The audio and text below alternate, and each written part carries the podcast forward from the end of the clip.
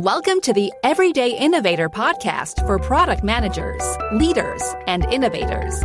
Your host is Chad McAllister, helping you become a product master. Listen and get ready for higher performance, for the doctor is in. Hi, this is Chad, and this is where product leaders and managers become product masters, gaining practical knowledge, influence, and confidence so you'll create products customers love. This is the next episode in the series on a product management body of knowledge, and I'm doing it every other week. We're exploring the Product Development and Management Association, PDMA, their guide to the body of knowledge for product managers and innovators. And if you're not familiar with PDMA, they are the longest running volunteer led professional association for product managers, existing since 1976. We've had an introduction so far to the body of knowledge. That was in episode 307. We explored strategy in episode 309. And today we're taking on portfolio management. To help us with that, our guest, who also authored the portfolio management chapter in the PDMA book, is Steve Atherton. Steve has over 20 years of professional experience in product management and related roles for some of the world's largest industrial technology companies. He currently serves as the senior product manager at Fujifilm in their inkjet technology integration group, which designs and produces nanotechnology products for industrial applications. As Steve shares his insights, if you hear anything you want to go back to, or you just want an easy way of sharing this with your colleagues, you'll find a detailed summary of everything we discuss and also a one page action guide, a one page PDF to help you take action on what we discuss over at theeverydayinnovator.com slash 311. Now, let's talk with Steve. Steve, thanks so much for joining the Everyday Innovators. Yes, thank you, Chad. It's been uh, it's great to be on the show. Thanks. So we're doing the series on the Product Development Management Association, the PDMA, the body of knowledge that they have curated for a number of years now for us as professional product managers and innovators. And the new version of that uh, has come out uh, now as we're talking kind of towards the end here of 2020 and you wrote the portfolio management section and uh, really eager to dive in and share some of the concepts about portfolio management. So we should probably start with, you know, what is a product portfolio? Yeah, a product portfolio is simply a set of projects uh, or products uh, that an organization is investing in that have certain trade-offs. So it's not unlike a personal, you know, investment portfolio that people have for retirement, right? Where you you you you want, you want balance, you want diversification in your portfolio, and different portfolios make sense for different conditions and different individuals, whether you're close to retirement or whether retirement's a long ways off. And it's it's just the it's the art and the science of mm-hmm. of balancing uh, that mix of, of projects and products. So, so the analogy to a retirement portfolio fits in the sense that we're looking for balance for our strategy, the objectives we're trying to accomplish, and diversification in there too, so we don't have all of our kind of bets into the same area. Exactly. Okay. So product portfolio. So that brings us to the purpose of portfolio management then. What, what do you say about that one? Yeah, yeah, several purposes. One is that mix that we just talked about, you know, achieving the optimal mix for for balance. And you know, a lot's been said in other areas about, you know, picking the right product, right? Making sure you choose a product that's going to be successful in the marketplace. But portfolio management is a little bit broader than that, right? Because it's not about picking the, the singular one product, but rather having an optimal balance of the different products and opportunities that the organization is working on. You know, it's that mix. The you know the right group of products has to reflect the balance we talked about also alignment with strategy you know certain you can have a there's a you know wide number of different strategies that you can have as a business or as an organization.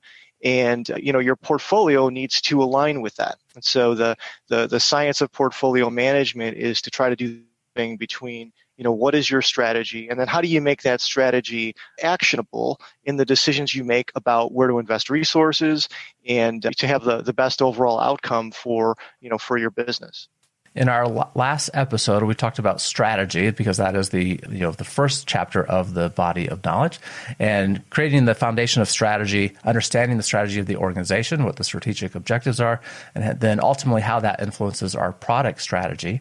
And as you're describing this this mix, this balance that we're seeking in a portfolio, do you have an example of how you might might break out that you know of what a portfolio might look like to reflect the different kind of strategic objectives? Uh, yeah, there's different techniques for doing that that we talk about in the in the body of knowledge.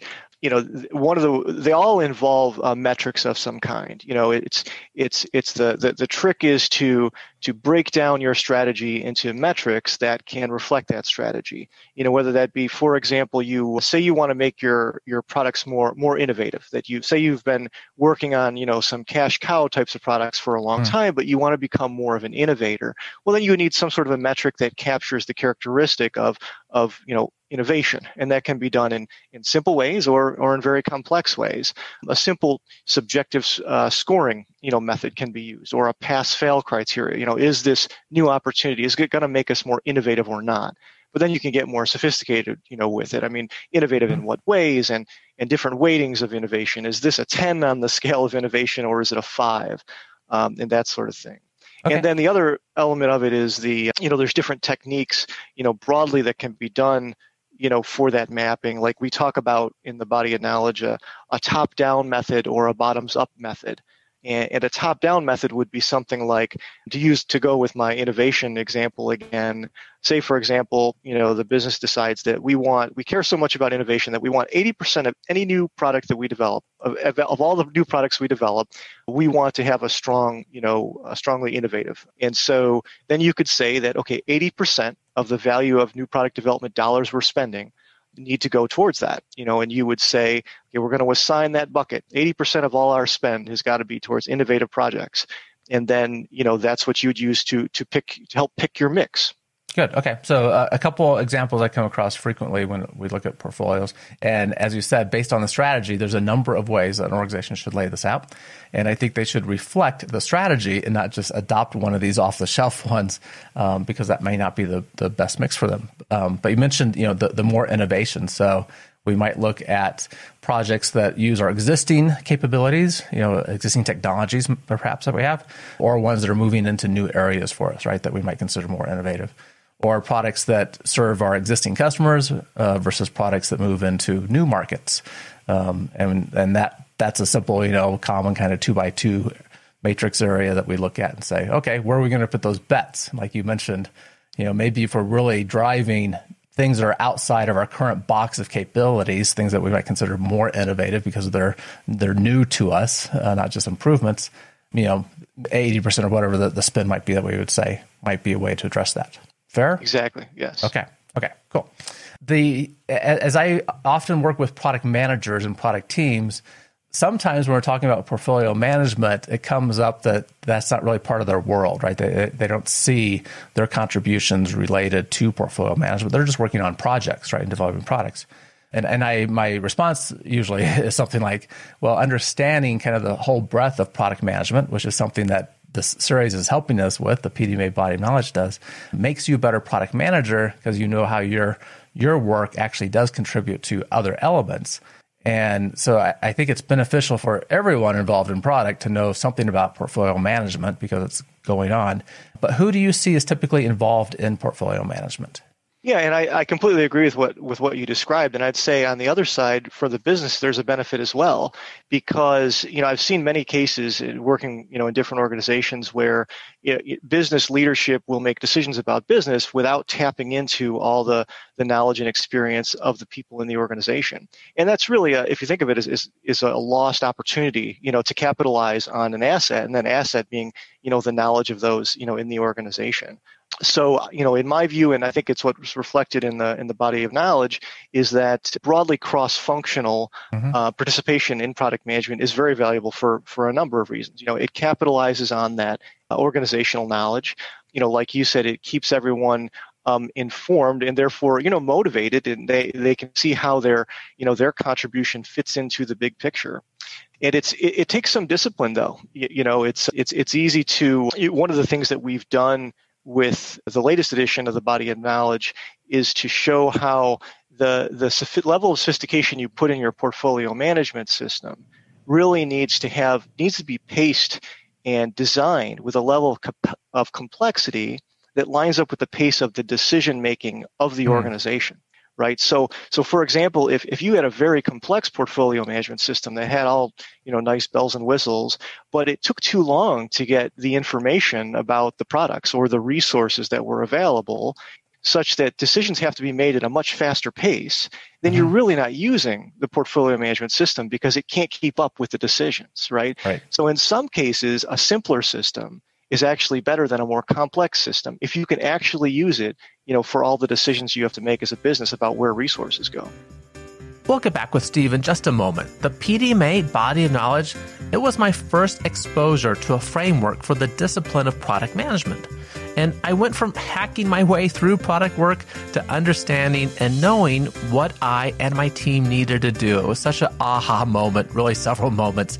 I found others had the same experience when they encountered the knowledge areas.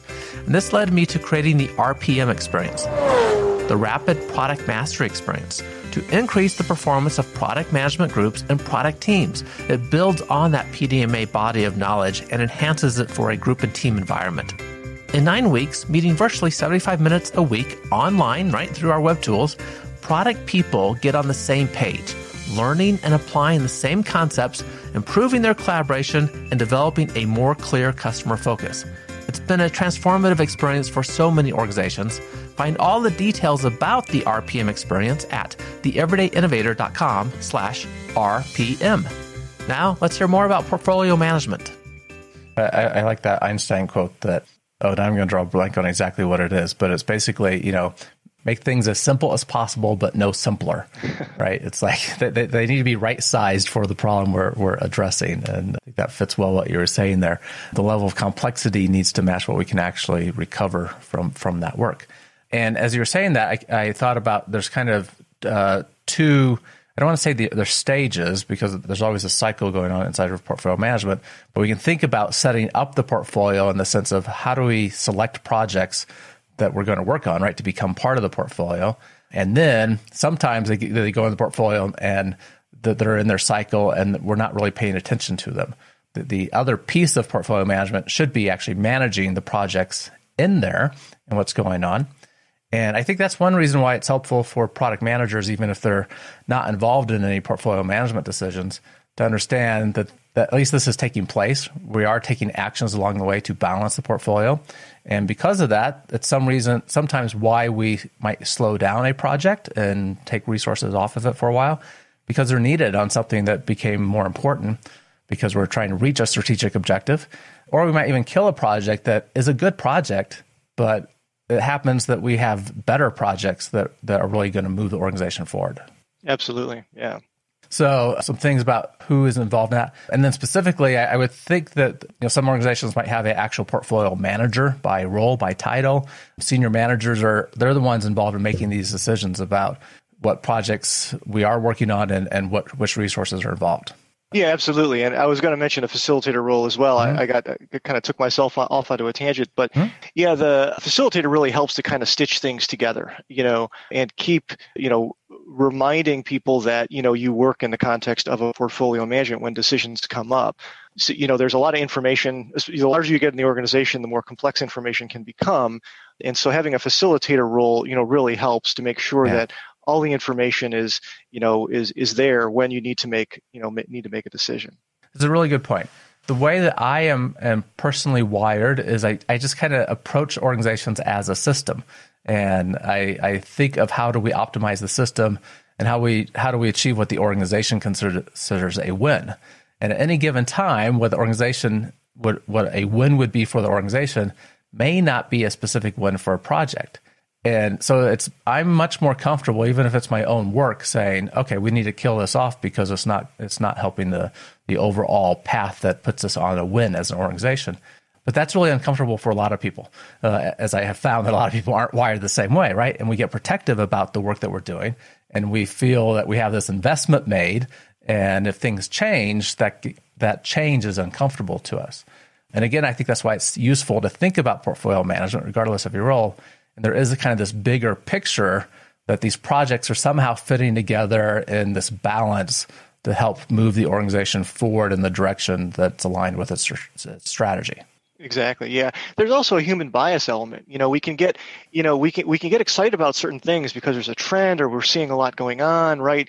And, and any of us, even even senior most business leaders, can can fall into the tra- trap of, you know, mistaking a, a current trend, right, for you know statistical, you know, data, right, and, and kind of lose you know sight of the big picture because humans are not really wired to make you know these kinds of decisions. We think we are because you know we think that we can solve any problem right? But i mean fundamentally the, the human brain is has been designed in a system that to achieve two things right? Keep us alive and make sure we reproduce.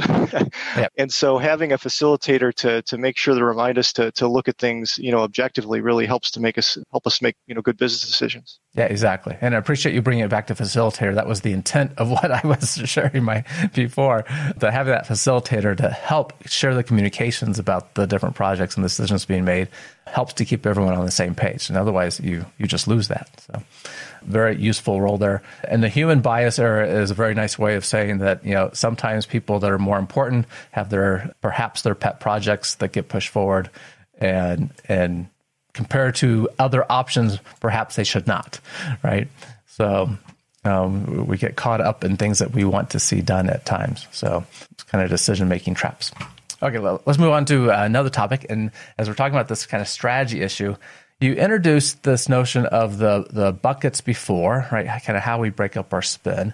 Uh, another approach that probably many people are familiar with is the three horizons sort of notion, where we say, okay, maybe you know, 70% or something of, of our money is going to go into our current products and making them better for our customers. And then maybe 20% is going to go into things that are adjacent to that that take us into related areas, but new areas. And then maybe 10% of that is going to go into work that is really outside the box of what we're doing now. And, and maybe we're pursuing some new technologies to help us prepare for the future, right? So that's, you know, kind of one way of approaching a, a portfolio perspective, you know, what do we, do, we need to be doing now? What, what do we be doing soon? And what, you know, kind of prepares us for the future. Let's just talk a little bit more because I think this is a useful tool that, that you introduced before, the strategic bucket thing for how do we set up that portfolio to align it to strategy? Well, a good way to answer that, I think, is to, to compare the top down to like a bottoms up method you know, with the bottoms up method, what you're doing there is you're still setting out your goals, right? Of a certain, could be certain proportions, like you said, if your if your dimension is is time, right, near term versus long term, it could be things like risk, high risk versus low risk. What's the right balance there?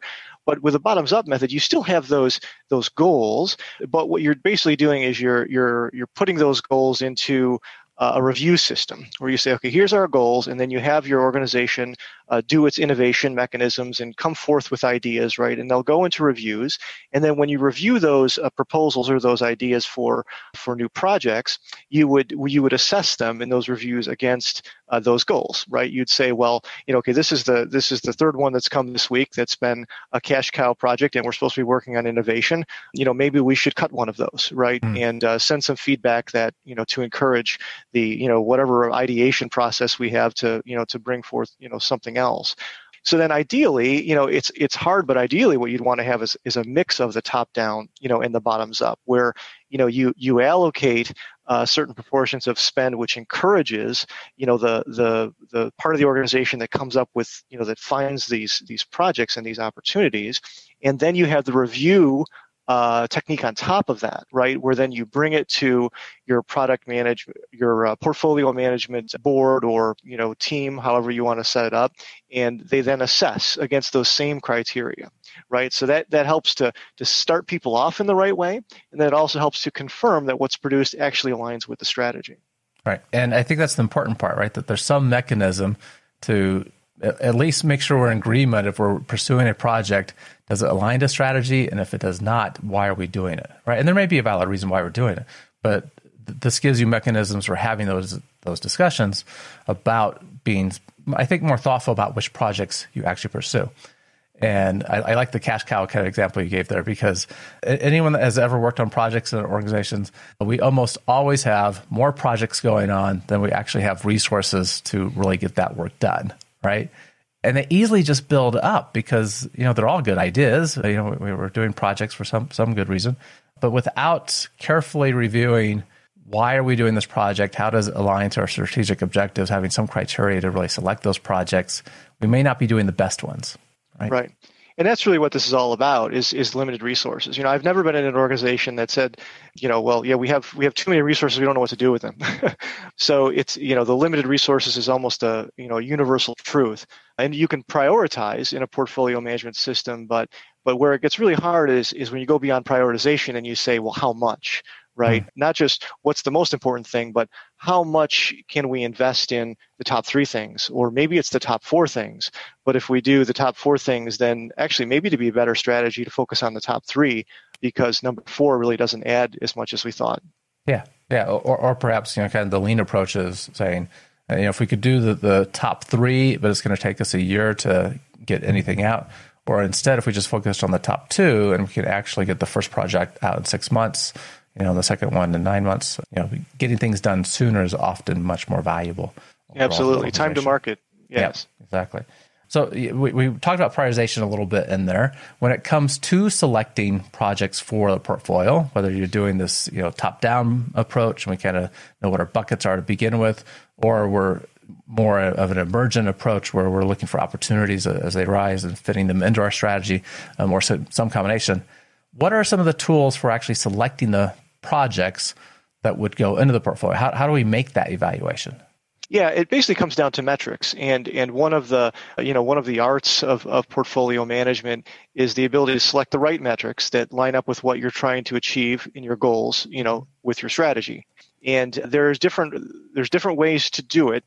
There, I, I kind of group it into two broad categories, you know, myself. There's the there's the judgment based you know criteria things where you can you know you can sit in a room with your team and you can look at you know what's on the on your list of opportunities and what's going on and you can look at some some basic criteria and you can you can do a high, medium, low, or a, simply a pass fail on the criteria, right? For example, you know, if if you're looking for more innovative projects, you could say, well, is this, you know, does this have, does this stretch us in terms of innovation relative to where we're at now, or not, right? Or how much does it stretch us? Or you could go the other way. Maybe you've been doing too much innovation, and really you need to focus more on on making sure the bills are paid, and mm-hmm. you know, maybe you need more cash cow, um, you know, products in your portfolio. It could it could really go either way.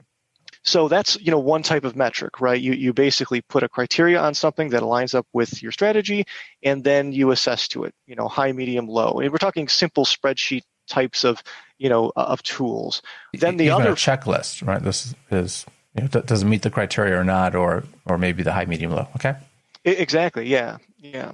And then then you can get, you know, the more sophisticated where you use like engineering economics or financial type of metrics, right? Where you would actually do a net present value, you know, calculation on on an opportunity or a return on investment or payback period or, or something of that nature. And and picking the right metric not only is it you have to pick the right metric to line with your strategy, but you want to pick the right metrics that line up with your organization and the complexity of what you're dealing with. You know, I was product management product manager for a long while in nuclear power plant development, and these are you know projects that cost billions of dollars.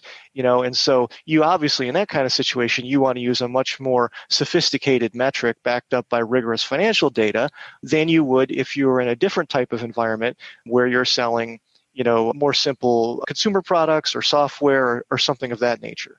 You know it's important to pick the complexity of the metric that that lines up with what you you know the, the environment that that you're working in. Good. And it sounds like there's usually a, like a balanced scorecard approach here where, where there's a few metrics that are chosen to help us with this selection and uh, we, we, emphasize the strategic alignment before you know, you know that certainly a metric or some metrics around that how, how well does this fit a strategic objective and then some more quantitative information like driven from engineering economics or net present value uh, financial kind of indicators mm-hmm.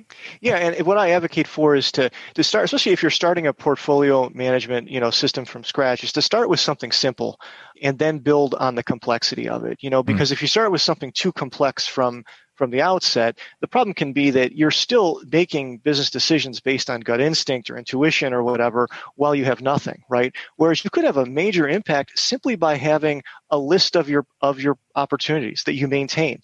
Even if you didn't have scoring criteria, there would be a big benefit in just maintaining that list because anytime you have to make a business decision, you can all look at the same list and make sure you have the full picture when you decide where to put resources. That that all by itself is a simple tool that a lot of organizations don't have. You know, we don't have a hand or transparency about what projects actually are being worked on that have resources allocated against them. Right. Okay, that's useful. In the previous version of the body of knowledge, there, the P- PDM's position was to have some reservations or hesitancy around using financial metrics like NPV. I think primarily because it's easy to kind of game those in the sense that you know maybe you're not disclosing all the assumptions you're making in that financial projection. Um, maybe you're using different assumptions for different projects, and really, then it becomes really kind of hard to compare those. Um, has that been updated or changed? I'm not sure how that's reflected in the, the new version of the body of knowledge. Yeah, I believe we we certainly have have that in there in the second edition. You know, there's you know, like I said, there's it's all about picking the right tool for for the job, right? You know, in the in the situation that that is applicable to what you're mm-hmm. trying to achieve. I think that's just a, a, good caution to, as we're trying to evaluate, when the numbers get presented, sometimes we just see an NPV number, for example, or, or an internal rate of return number or a break even number, right, at some point, without the assumptions that were used to help generate that. And when we're, we're evaluating different projects, if we're not using the same assumptions and we kind of don't really know what went into creating that number, and we could very well be comparing apples and oranges. Oh, absolutely. Yeah, yeah, yeah. We've, we we used to call that spreadsheet abuse. right. yeah, absolutely. You, have got to have the context. You know, the, the, person who you can't make you know decisions just based on the numbers alone. It, everything has to be put in context. Yeah, and some of that is the the human bias error that comes in again. Right. If this is a project that I'm really passionate about, I know this is going to be good for us. I may make things look a little bit better than someone else might be because they're interpreting the information differently. Yep. Yep, that can certainly happen. Okay, so we also talked about that resources are part of this and helping us figure out how to best u- use our, our resources that are available. What about some tools for resource allocation? Yeah, great question. I mean, that's where portfolio management can get somewhat complex. And, you know, it's because, I mean, resource planning is a discipline of its own, you know, and, and it's especially difficult for situations like this where you're looking at new opportunities, new product ventures, because there's so much uncertainty. You know resource planning in a production environment can be a little can be more straightforward because there's a lot of repetition of work and there's more certainty in the system. But when you're talking about new ventures and you don't know what the return is you don't know how long they're going to take you don't know what the risk is involved then estimating right the resources required can be can be really challenging and, and, that's one, you know, from experience where, you know, I've, I've been involved in uh, portfolio management systems. That's one of the biggest practical challenges. And we've tried to reflect that, you know, more so in the, in the latest edition of the, the body of knowledge. The, you know, there's some simple techniques that can be done to help to manage that. One of the things I recommend is to, is to, is for the, if you're the facilitator of a portfolio management system to link up closely with the, the manager or managers who are managing the resources you know for for in the product world oftentimes it's you know the manager of the technical development team. Because that person already has to manage resources. They probably already have tools and techniques that are in place. You know and i've been fortunate enough where you know they're to work in environments where the, the resource manager is very happy to you know to build on that and and help to because they realize it's it's there's multiple benefits to it not only for your portfolio but it also helps them do their day job of managing their resources so, you know, so that's something I would I would recommend that, that helps. Also, it's another thing that can be done is it's it's multidimensional, right? Which makes it really difficult if you think about it. So you've got, you know, not only is how many resources do we have, right? But in what period of time, right? And then resources with what skills, and then under what scenario, because in portfolio management, you have to look at a lot of different scenarios of what you might be focusing on. So that multi dimensional element can make resource management, you know, daunting. And and so uh, again, I would you know I recommend the, the the simpler approach and try to encourage people and facilitate people for people to understand that estimates don't have to be perfect. You know, sometimes some simple judgment based estimates about resources can be better than waiting for something that is more sophisticated but will take you know too much time. And before we talked about the facilitator to to help coordinate information among the, projects, seems like it might be a, a, different physical person, but that would having a facilitator to help with this resource allocation planning aspect seems like that would be very helpful as well. The, the one problem that I've seen in organizations with the resource piece of this is, you know, you, you have your superstars, right? And especially if, especially with software development. And so the person who's really good, like the person who's really good at architecting new solutions and t- trying to figure out the things on projects, that's the person that everyone wants on their project, especially early on. And and you're so happy to get some of that person's time, you know, to help your your project along. But then all of a sudden, you know, that person is working 5% on a project, you know, tw- 20 different projects a week and really has no ability to focus on a project. And someone becoming aware of that problem, I think, is important. Exactly, and that that lines up exactly with with what I was men- mentioning about you know working out a partnership with your resource manager, right? Because the, the the resource manager is probably the person who has the best understanding of of that critical resource and what's going on in his or her world, right? Yeah. And how many directions is the individual being pulled in? Are they being are they being stressed in a way that other people won't won't see? You know, maybe they manage stress really well and you can't tell. You've just asked them to do something and it could, you know, it could be pushing them over the edge of of having a, you know, a, a, a little personal crisis because they're overloaded. So absolutely that is a that is an issue and something to to keep in mind. Okay. And there's one other topic I want to go back to. We talked about metrics in a few different contexts, metrics for selecting projects. And then that managing of projects, right? The, the, once the, the projects have been selected, they're in our portfolio now. Portfolio now. What are we looking at to help us know if we're basically doing a good job balancing the project, or you know, base, maybe not managing it as well as we should be? Yeah, excellent question. Uh, that, that's something we really added in the, the latest version of the body of knowledge. And it's something that we call performance metrics. You know, because when I've implemented these portfolio management systems in the past, one of the things that I've noticed is that you you start out with metrics that are designed to select the right pro- projects, right? But then you do your selection and whatnot. And when you want to size up how your portfolio is performing, if you try to use those same metrics, it doesn't always work well. And one of the reasons is that you can have different metrics that were designed to capture things that were important for certain projects or at certain times, but they can then become uh, redundant and make it difficult to size up what's really going on. You know, you might decide that in one project you really need, you know, a net present value calculation. For something else, simply knowing whether there's a near term or a long is is is more. You could end up with three or four different financial metrics.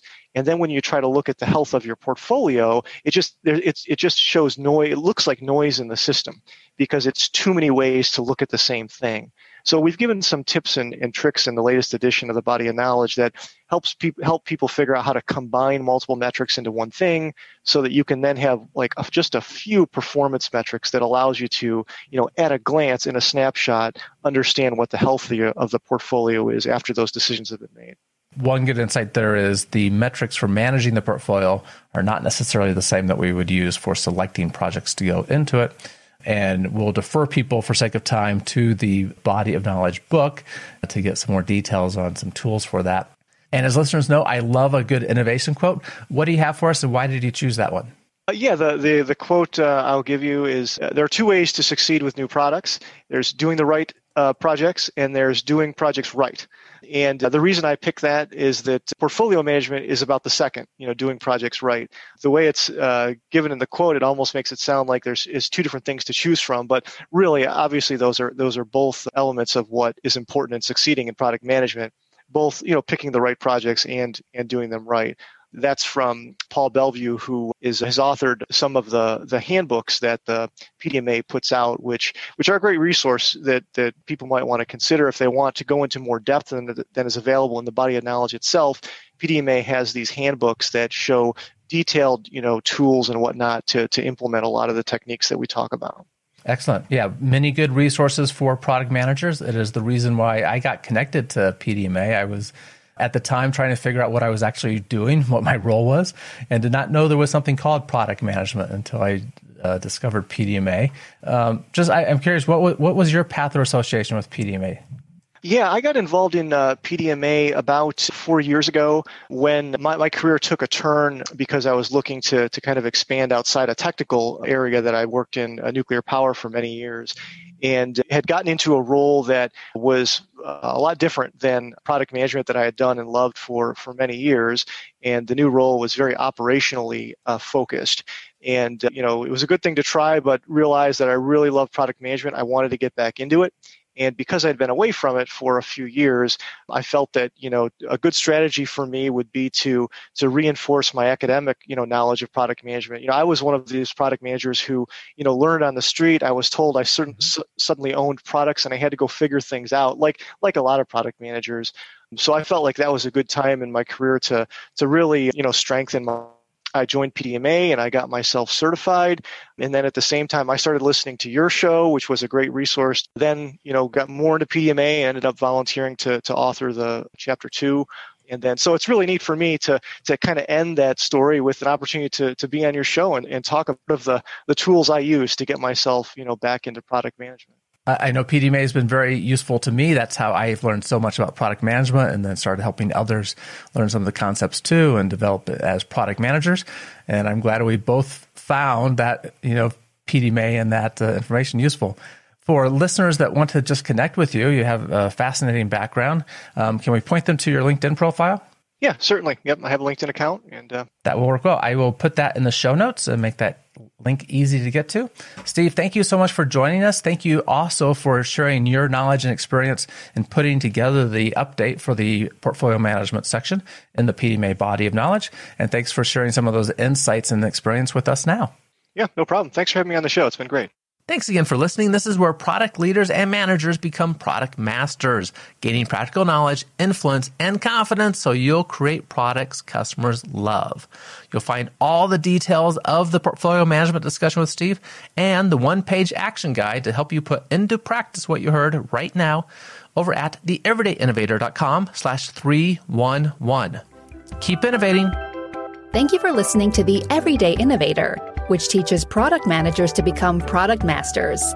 For more resources, please visit theeverydayinnovator.com.